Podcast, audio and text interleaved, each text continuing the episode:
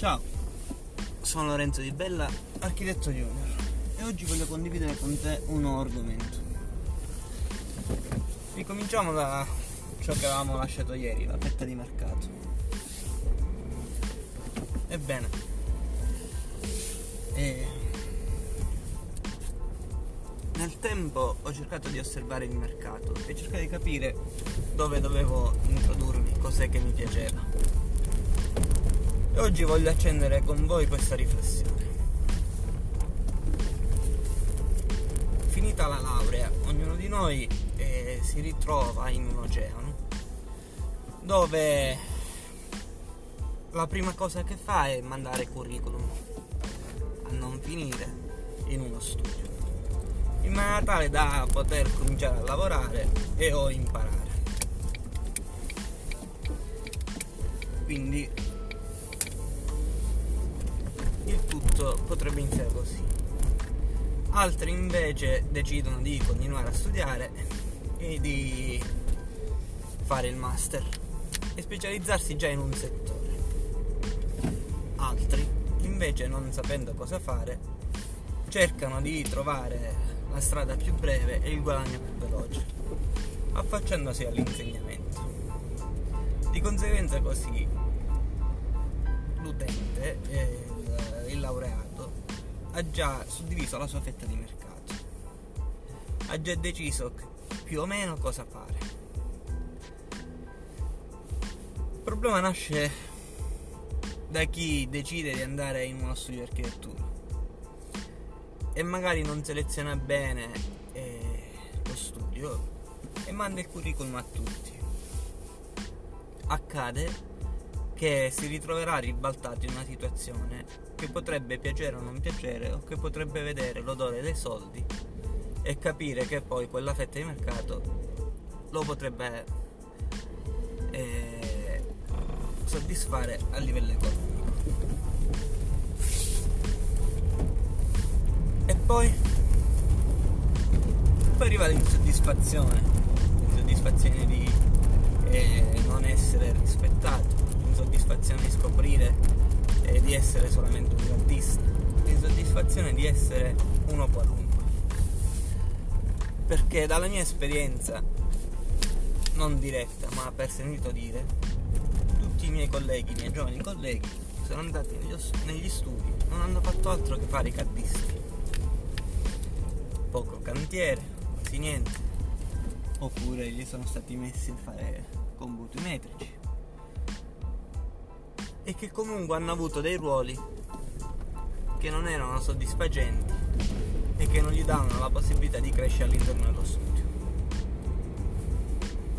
Solo alcuni hanno fatto il salto, solo alcuni hanno avuto la possibilità di imparare qualcosa e di essere stati capaci di portarsi avanti e per rendere quel lavoro una sfida. E poi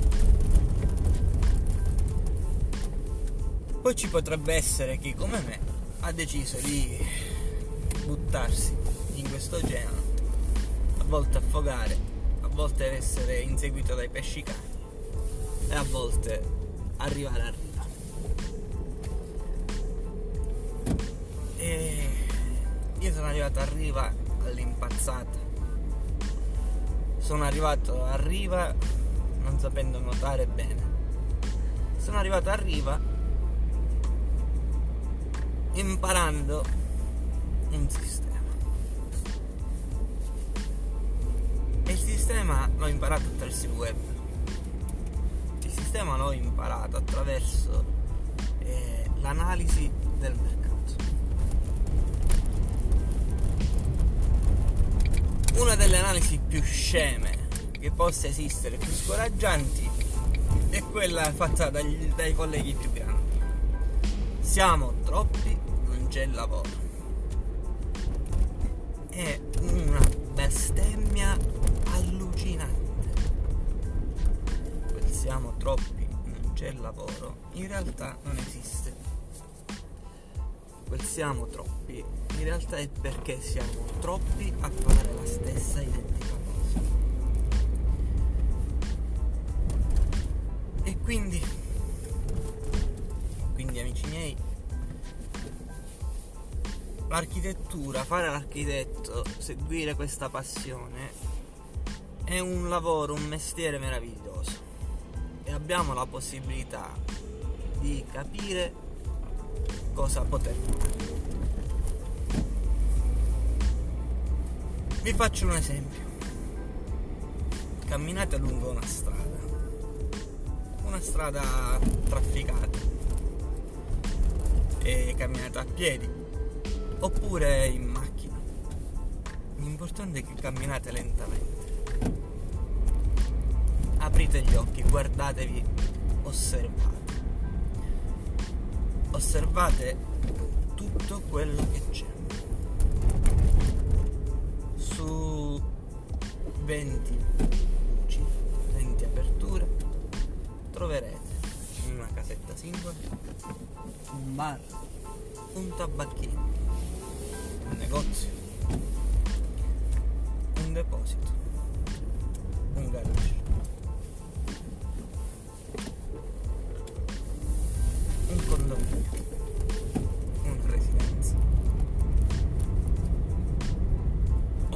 Queste porte, di queste porte, è